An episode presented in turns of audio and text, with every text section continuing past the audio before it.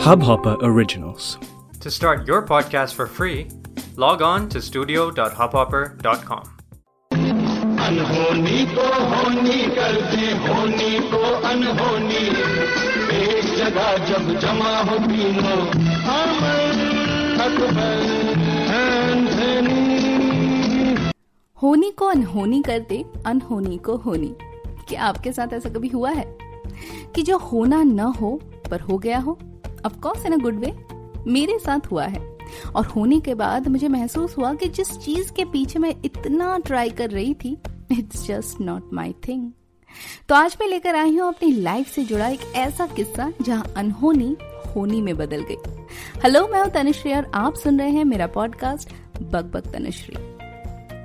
So I was studying mass media और ये तब की बात है। जैसा कि summers are always reserved for internships with various media houses and I too had my plans और उन दिनों, यानी कॉलेज के दौरान, मुझे जर्नलिज्म का शौक था। मैं टाइम्स ऑफ़ इंडिया के स्टूडेंट एडिटोरियल डेस्क के लिए लिखा करती थी।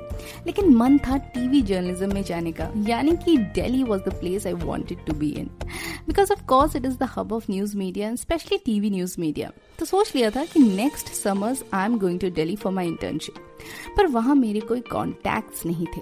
तो मैंने सोचा कि दिसंबर के शॉर्ट ब्रेक में एक बार जाकर बात कर लूँगी और जहाँ सही लगेगा वहाँ इंटर्नशिप के लिए अप्लाई कर दूँगी। तो ये सोचकर I book my tickets and went to Delhi तो रात के एक बजे थे when I landed in Delhi and दिसंबर के कड़ाके की ठंड थी। Now I am from Chennai and I don't remember when was the last time I experienced winters पर अंदर कुछ कर जाने की आग में ना दिल्ली की सर्दी को भी मात देने का मन बना ही लिया था। रात बहुत ज़्यादा थी so we thought of checking in a nearby hotel पर साथ में थे मेरे फौजी dad.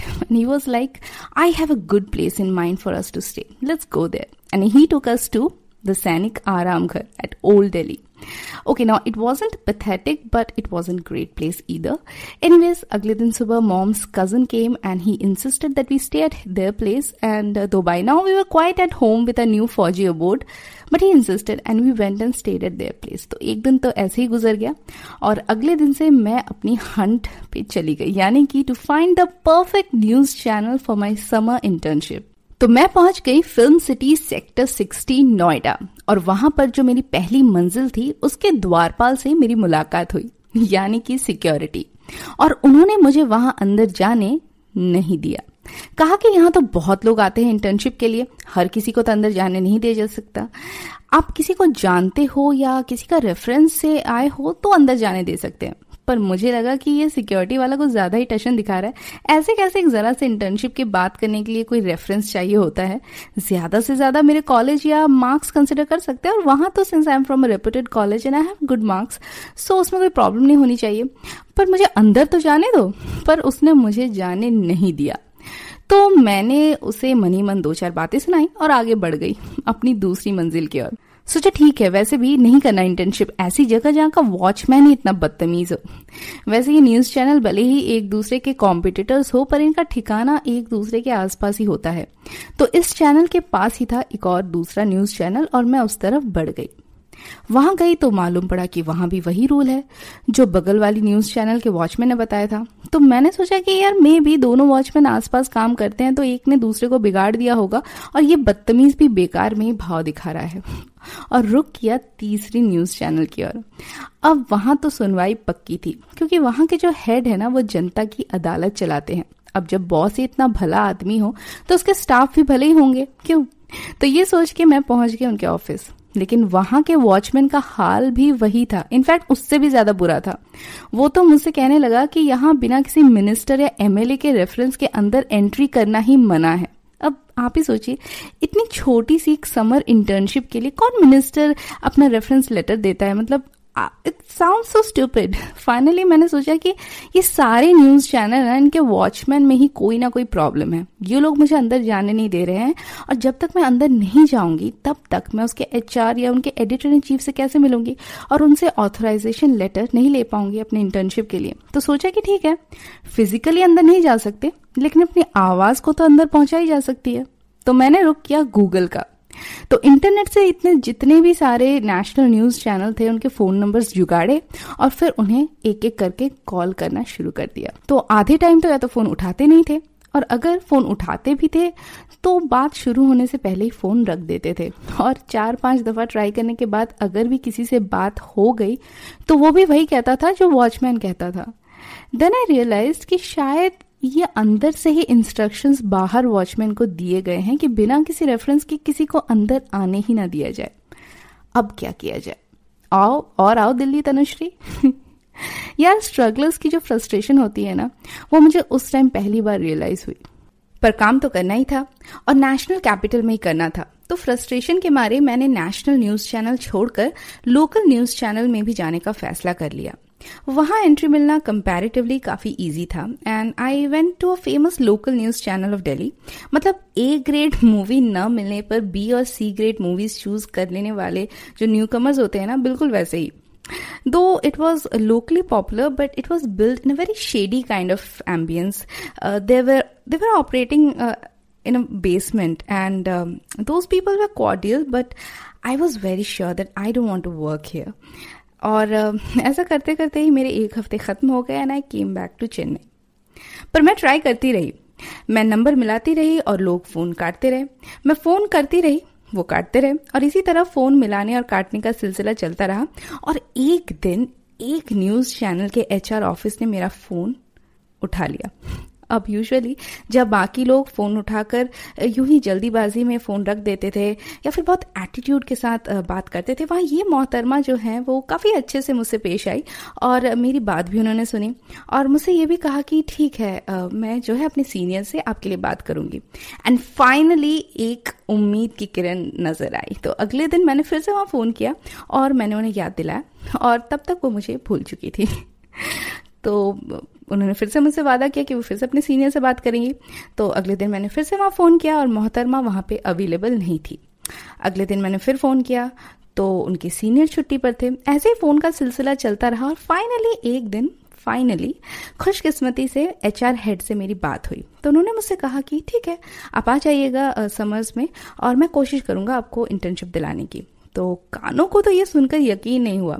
वैसे यकीन तो उनकी बातों पर भी नहीं हुआ कि क्या पता वो वहाँ पहुंचकर मेरी मुकर जाए अपनी बातों से, या मुझे पहचानने से इनकार कर दे।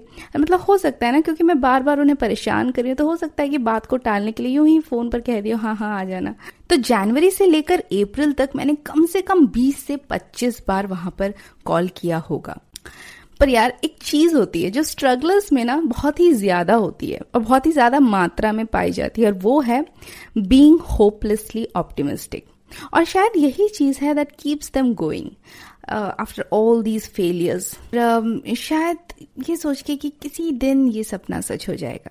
And next summer vacation I was in Delhi once again तो इस बार मैं पूरी प्लानिंग के साथ गई थी। मैंने अपने रिटर्न टिकट्स करवा लिए थे एक महीने के बाद के और एक फ्लैट भी बुक करा लिया था। मतलब होपलेसली ऑप्टिमिज्म का इससे बड़ा एग्ज़ाम्पल आपको और कहीं नहीं मिल सकता है कि अभी मेरे पास ना इंटर्नशिप का कोई लेटर था ना कोई बात पक्की हुई थी, लेकिन मैं पहुँच गई थी दिल्ली और मैंने एक महीने के लिए अपने रहने का इंतज़ाम भी करा लिया था, सिर्फ़ एक बंदे की बात पर भरोसा करके और वो भी फ़ोन पर। तो आप समझ सकते हैं कि यू नो जब आप कम उम्र के होते हैं तो यू नो आप लोगों को फेस वैल्यू पर जज कर लेते हैं। आपको लगता है जो जो सामने कह रहा है वही सच है। तो कुछ मेरे साथ भी ऐसा ही हुआ। And next day of my arrival I was in their H R office तो मेरे साथ जो थी वहीं ऑफ़िस में दो लड़कियाँ मेरे पास बैठी हुई थी और उनका, वो भी इंटर्न्स थी, वहाँ पे इंटर्नशिप करने के लिए आई थी तो उनका जो इंटर्नशिप था वो कंफर्म था। तो वो वहाँ पर गेट पासिस लेने आई थी, जो टेम्परेरी गेट पास होते हैं, जो अवेलेबल जो दिए जाते हैं, जो यूजुअली इंटर्न्स को, ताकि वो टाइम से आए आए जाए, उन्हें कोई टोके ना। तो वो वहाँ पे बैठी हुई थी और यूँ ही हम हम आपस में उन्होंने नाम बताया और मुझसे मेरा नाम पूछा और फिर बताने लगी कि वो यहाँ पे किसे जानती हैं और थ्रू किसके रेफरेंस से आई थी यस रेफरेंस से आई थी। और फिर उन्होंने मुझसे पूछा कि तुम यहाँ पे किसकी रेफरेंस है? बहुत ही कैजुअली कि तुम किसके रेफरेंस से यहाँ पे आई हो? तो मैंने उनसे कहा कि, मैं तो यहाँ पे किसी को नहीं जानती, मेरा तो कोई रेफरेंस नहीं है। तो उन्होंने मुझे बहुत ही तिरस्कार और सिंपैथी मिक्स्ड नज़रों से देखते हुए कहा कि, अरे रेफरेंस नहीं है। तो फिर तो बहुत मुश्किल है तुम्हारा यहाँ इंटर्नशिप हो पाना।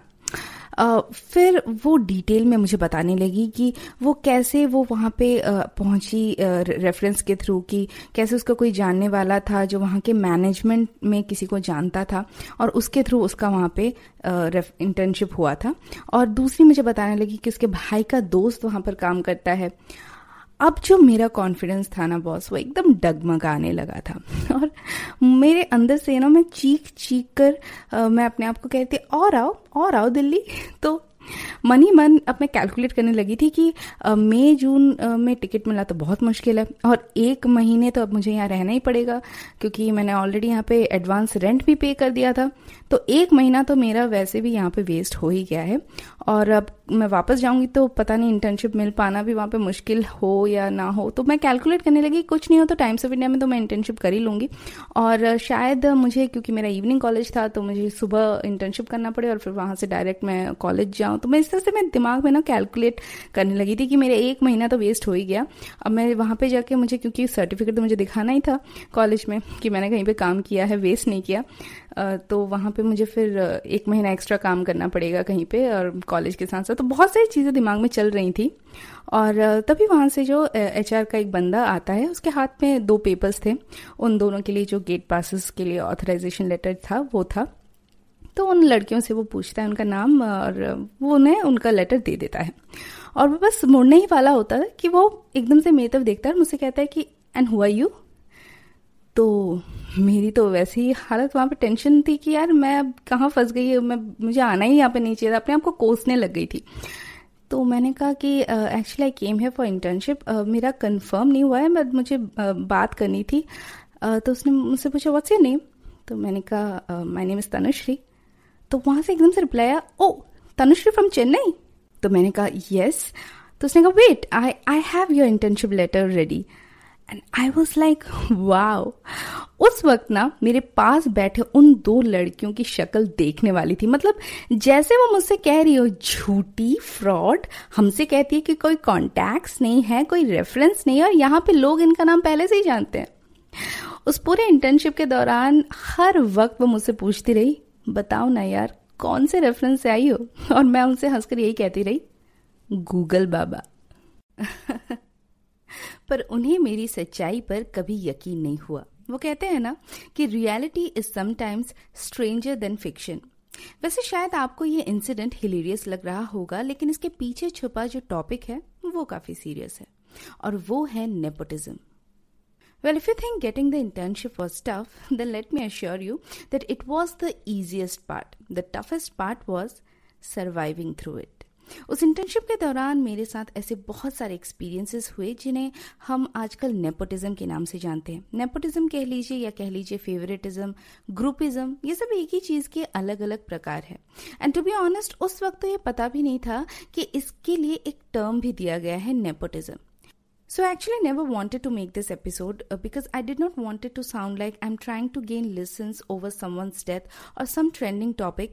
पर जब मैंने देखा कि कुछ लोगों को किसी की मौत से ज़्यादा दुख या गुस्सा इस बात पर आ रहा है कि लोग बॉलीवुड और उसके द्वारा चलाए जा रहे नेपोटिज्म के बारे में बात क्यों कर रहे हैं ऐसे ही एक बॉलीवुड एक्ट्रेस जो एक फ़ेमस बॉलीवुड एक्टर की बेटी है उन्होंने हाल ही में एक बयान दिया था कि लोगों को नेपोटिज्म की बात नहीं करनी चाहिए ना ही स्टार किड्स को दी गई अनजस्टिफाइड अपॉर्चुनिटीज़ के लिए दोष देना चाहिए। क्योंकि, जरा ध्यान से सुनिएगा, क्योंकि उनके हिसाब से ये सब उनके अच्छे कर्मों की वजह से है। जी हाँ ये उनके कर्म ही है कि स्टार किड्स स्टार्स के घरों में पैदा होते हैं और इसीलिए उनका ये पूरा हक है कि उनको अपॉर्चुनिटीज़ मिले और हमेशा मिलती रहे, भले ही उनमें टैलेंट हो या ना हो। कैसा लग रहा है आपको सुनकर? इस तरीके की बेवकूफ़ी भरी बातें। ज़ाहिर है, गुस्सा आ रहा होगा। मुझे भी आया। और इसीलिए मुझे लगा कि नहीं, इस बारे में बात करना ज़रूरी है। आज मेरे पास एक ज़रिया है, जहाँ अगर मैं चंद हज़ार लोगों तक भी अपनी बात रख सकूँ और उनको इस बारे में सोचने के लिए गुजारिश कर सकूँ देन वाई नॉट क्योंकि मैं खुद नेपोटिज्म की शिकार रह चुकी हूँ, जिसके बारे में मैं आगे आपको बताऊँगी। पर ऐसी सोच रखने वालों को आप क्या कहेंगे, जो अपनी किस्मत को कर्मा का नाम देकर सक्सेस हासिल करना चाहते हैं, दूसरों का मौका छीन कर क्योंकि बाहर से तो लगता है कि बस अपने जान पहचान वाले को एक चांस ही तो दे रहे हैं। लेकिन जब जब कोई किसी लेस टैलेंटेड बंदे को मौका देता है, सिर्फ़ जान पहचान के खातिर, वो किसी न किसी टैलेंटेड स्ट्रगलर से उसका मौका छीन रहा होता है। और अपनी नेपोटिस सोच को कर्मा का नाम देकर भले ही कोई कितना भी अपने जमीर को बहलाने की कोशिश कर ले, सच्चाई तो ये है कि यहाँ कोई आपसे आपकी बाप की जागीर नहीं मांग रहा है। जिसे आप कर्मा कह रहे हैं, वो शायद वो प्रॉपर्टी है जिसका आपको इनहेरिटेंस आपकी फैमिली से मिले। वो आलिशान लाइफस्टाइल है, वो महँगी गाड़ियाँ और कीमती लिबास है और ये सब आपको मुबारक हो। आपकी बाप की जागीर आपको मुबारक हो। हमें इन सबसे कोई सरोकार नहीं है। हम बस इतना चाहते हैं कि लोगों को काम उनके टैलेंट के बेसिस पे मिलना चाहिए, ना कि उनके सरनेम के। और अगर इतनी छोटी सी बात, इतनी छोटी सी बात अगर आपको इतनी अखर जाती है तो उन स्ट्रगलर्स को कितना बुरा लगता होगा जो अपना घर बार छोड़कर मीलों दूर, सालों मेहनत करके अपने सपनों को पूरा करने के लिए आते हैं और आप जैसे चंद लोगों की ग्रुपिज्म फेवरेटिज्म और नेपोटिज्म की वजह से उनको न सिर्फ़ अपने सपनों को अलविदा कहना पड़ता है, बल्कि कभी कभी तो ज़िंदगी को भी अलविदा कहना पड़ता है। जैसे कि सुशांत सिंह राजपूत ने कह दिया। Now, through this episode, I wanted to share my personal experience with nepotism with all of you. And even though today I'm working happily in advertising, uh, and I can't be more thankful for it, but it doesn't take away the fact that it was nepotism and favoritism that made me bid goodbye to journalism forever. ना जिस journalism के सपने मैंने बचपन से देखे थे जो करने के लिए मैंने सालों मेहनत करी थी वो एक महीने में ख़त्म हो गया और यू नो बचपन में जब मैं स्कूल में थी, तब से मैं जर्नलिस्ट बनना चाहती थी और मैंने ये सपना देखा था और उस वक्त जो है इस कोर्स के बारे में बहुत ज़्यादा जानकारी नहीं थी। उस वक्त बहुत कम कॉलेजेस ऐसे थे जो ये मास मीडिया का कोर्स कराते थे। और मैं तब की बात करी, जब इंटरनेट भी इतना इजीली अवेलेबल नहीं था, तब स्मार्टफोन्स नहीं थे तो घंटे का तीस रुपये या चालीस रुपये देकर इंटरनेट साइबर कैफ़े में जाना पड़ता था। और वहाँ पर जाके जो भी गूगल में जो भी रिसर्च करनी होती थी कि जो जो कॉलेजेस ये कोर्सेज कराते हैं। तो मैं ये सारा लिस्ट लेकर आती थी और फिर वहाँ कॉल करना और फिर उनके बारे में पता करना और एंट्रेंस देना और उनके डेट्स पता करना और बहुत बहुत कुछ इसके पीछे किया है, बहुत भाग दौड़ करी है। लेकिन वो सारा जो था ना, वो, जो मेरा निचोड़ था मेहनत का, वो पूरी तरह से एक महीने में ख़त्म हो गया। ना am a very optimistic person तो मैं मुश्किलों में भी मौका देखने की कोशिश करती हूँ। और अगर आपने मेरे पिछले एपिसोड्स जैसे गो विद द फ्लो और करियर वरियर सुने होंगे तो आपको पता होगा मैं किस बारे में बात कर रही हूँ। मुझे राइटिंग से और स्टोरी टेलिंग से प्यार है, जो शायद मुझे जर्नलिज्म से ज़्यादा एडवर्टाइजिंग में मिला। So have been really lucky लेकिन हर किसी के लिए उसके टैलेंट को इस तरह से किसी और फ़ील्ड में बदलना शायद संभव न हो। तब वो क्या करे? सपनों को छोड़ दे या ज़िंदगी से हार जाए। ये मेरा सवाल उन लोगों से है जो कर्मा की आड़ में नेपोटिज्म को पालना, पोसना और बड़ा करना चाहते हैं, सिर्फ़ और सिर्फ़ अपने स्वार्थ के लिए। उस इंटर्नशिप के दौरान मेरे साथ बहुत सारे वाक्य हुए और इनफैक्ट ऐसे कई दिन थे जब मैं ऑफ़िस से वापस लौट कर खुद को कमरे में बंद करके रोती थी। मैं जो कर रही थी वो मेरा सपना था। उस जगह पर होना मेरा ड्रीम था। लेकिन वहाँ पे पहुँचने के बाद मुझे रियलाइज़ हुआ कि ये जगह तो मेरे लिए है ही नहीं। I don't belong there because I don't fit in their talent की वजह से नहीं, बल्कि एक आउटसाइडर होने की वजह से। और चाहे मैं कितना भी कोशिश कर लेती, मैं अपने आप को तो नहीं बदल सकती। और शायद मैं बदलना भी नहीं चाहती थी। क्योंकि वहाँ पर एक वैकेंसी के लिए दस दस लोग ऑलरेडी लाइन में खड़े थे, जिसमें तीन चार तो ऐसे थे जो उनके जान पहचान के थे। तो मेरा चांस तो मिलना बहुत ही मुश्किल था। साथ ही कुछ लड़कियाँ जो थी, वो प्रोग्रामिंग हेड के साथ कॉफ़ी डेट पर भी जा रही थी। तो शायद उनको लग रहा होगी कि कॉफ़ी स्किल से इम्प्रेस होकर ही काम मिल जाए। तो बहुत सारे ऐसे इंसिडेंट्स हैं, जिसका अगर मैं ज़िक्र करूँ तो शायद एक और एपिसोड बन सकता है। But maybe some other time But I'm thankful to all these experiences that today I'm in a better position to handle office politics and nepotism, and honestly, it no more affects me. But I can very well understand how it feels to be living your dreams and yet not loving it because the people around you make you feel worthless just because you are an outsider. Now, nepotism is everywhere और अब तो मैं अपने experience से कह सकती हूँ कि जो मीडिया आज नेपोटिज्म नेपोटिज्म कह कह कर अपनी टीआरपीज बटोर रहा है, वो खुद भी इससे ग्रस्त है। और सिर्फ़ मीडिया ही नहीं नेपोटिज्म इज़ ओमनी प्रेजेंट वो हम लोगों के आसपास है, हमारे घरों में है। जी हाँ एक बेटी और बहू को अलग अलग ट्रीटमेंट दिया जाता है। दामाद कभी बेटा नहीं बन पाता है। क्यों? क्योंकि दोनों ही आउटसाइडर्स हैं। और ये हमारी ज़िम्मेदारी है कि हम खुद देखें कि कहीं ये हमारे आसपास ही तो नहीं पनप रहा है। कहीं हमारे अंदर ही तो नहीं है और जाने अनजाने कहीं हम किसी से कोई भेदभाव तो नहीं कर रहे हैं। क्योंकि जब नेपोटिज्म इतना बढ़ जाए कि लोगों को डिप्रेशन होने लगे और उन्हें जान देना एक बेटर ऑप्शन लगने लगे then we as a society need to think and look into our इस वक्त ना, दुनिया में सिर्फ़ दो किस्म के वायरस लोगों की जान ले रहे हैं। एक कोरोना और दूसरा नेपोटिज्म रूपी वायरस कोरोना को तो शायद हम वैक्सीन बनाकर खत्म भी कर दे, लेकिन नेपोटिज्म को तो हमें ही मिटाना है। इस वायरस का कोई इलाज नहीं है और इससे कौन इफेक्टेड है? ये बिना ब्लड टेस्ट के जान पाना मुश्किल है।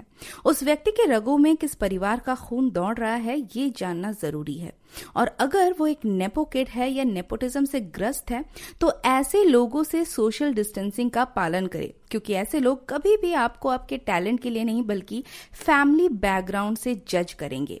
ये लोग आपकी बेजती करेंगे, गॉसिप करेंगे, आपको ताने मारेंगे, नीचा दिखाएँगे। Just shut your doors and stay away from them cut toxic people out of your life कभी कभी शायद हाँ पूरी तरह से इनको अवॉइड आप न कर पाए क्योंकि ये ऑफ़िस में हो सकते हैं स्कूल में हो सकते हैं कॉलेजेस में हो सकते हैं।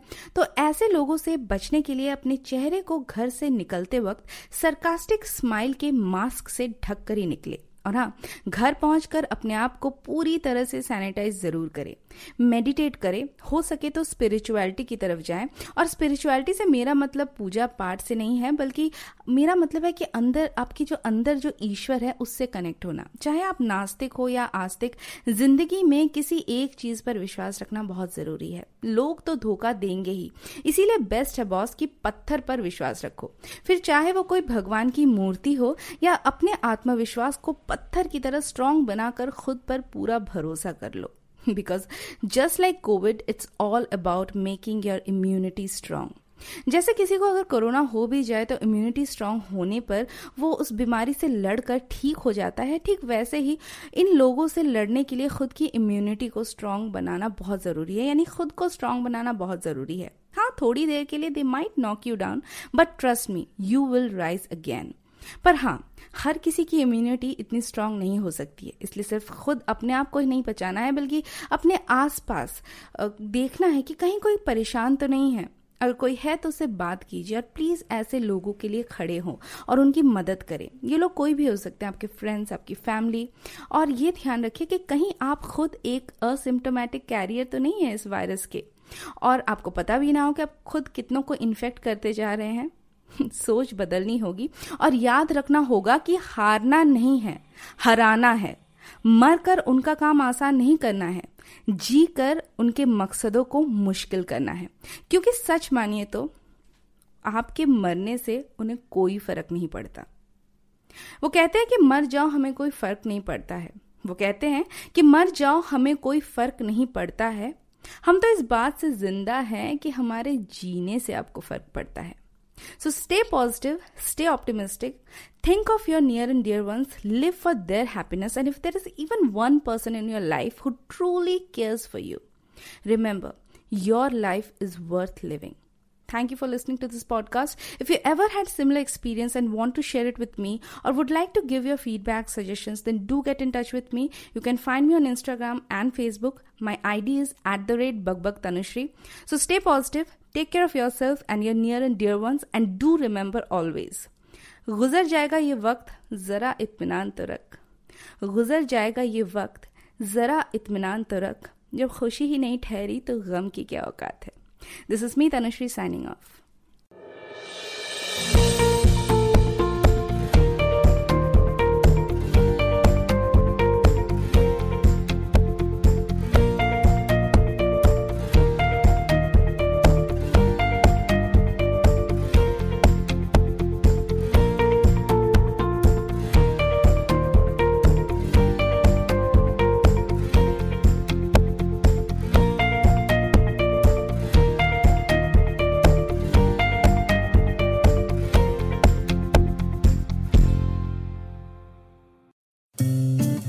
इस हब हॉपर ओरिजिनल को सुनने के लिए आपका शुक्रिया।